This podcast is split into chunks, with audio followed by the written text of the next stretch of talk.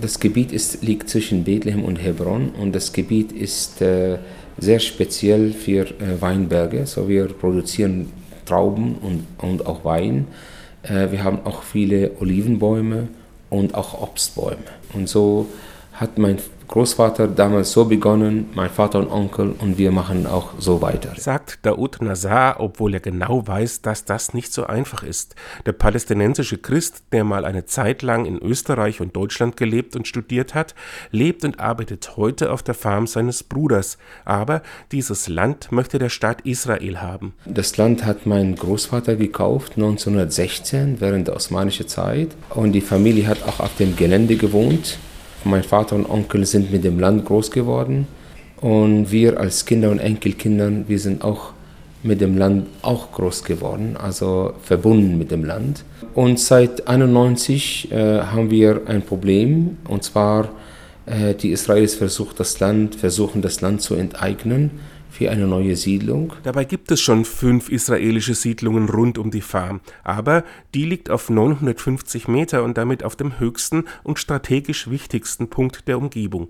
Obwohl die Familie eine Besitzurkunde vorlegen kann, muss sie sich von Instanz zu Instanz klagen und bekommt bislang keine Gewissheit, dass sie bleiben kann.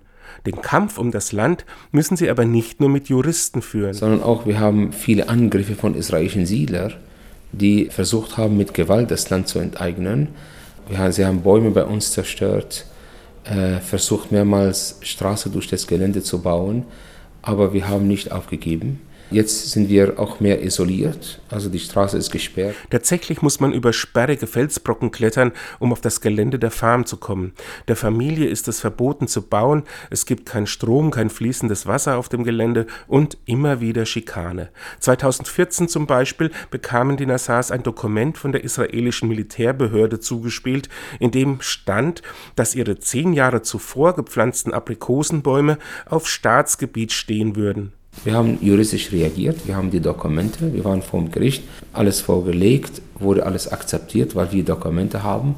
Aber zwei Wochen später und ohne Gerichtsentscheidung kamen äh, drei große Bulldozer und haben alle unsere Plantagen zerstört, zehn Tage vor der Aprikosenernte. Es war sehr hart für uns, aber trotzdem haben wir nicht aufgegeben. Wir haben neue Bäume gepflanzt und unter den Leuten, die uns geholfen haben, war eine amerikanisch-jüdische Gruppe. Sie war bei uns für eine Woche und hat mit uns Bäume gepflanzt. Also das war für uns ein Trost. Zum Glück gibt es immer wieder diese kleinen Hoffnungszeichen, sonst wären Daoud und seine Familie längst verzweifelt. So für uns, wir haben einfach gesagt, es muss einen anderen Weg geben, der ohne Gewalt ist. Und äh, so sind wir äh, zum Punkt gekommen, nein, wir müssen unsere Herausforderungen oder Probleme einfach anders durchstehen. Ja.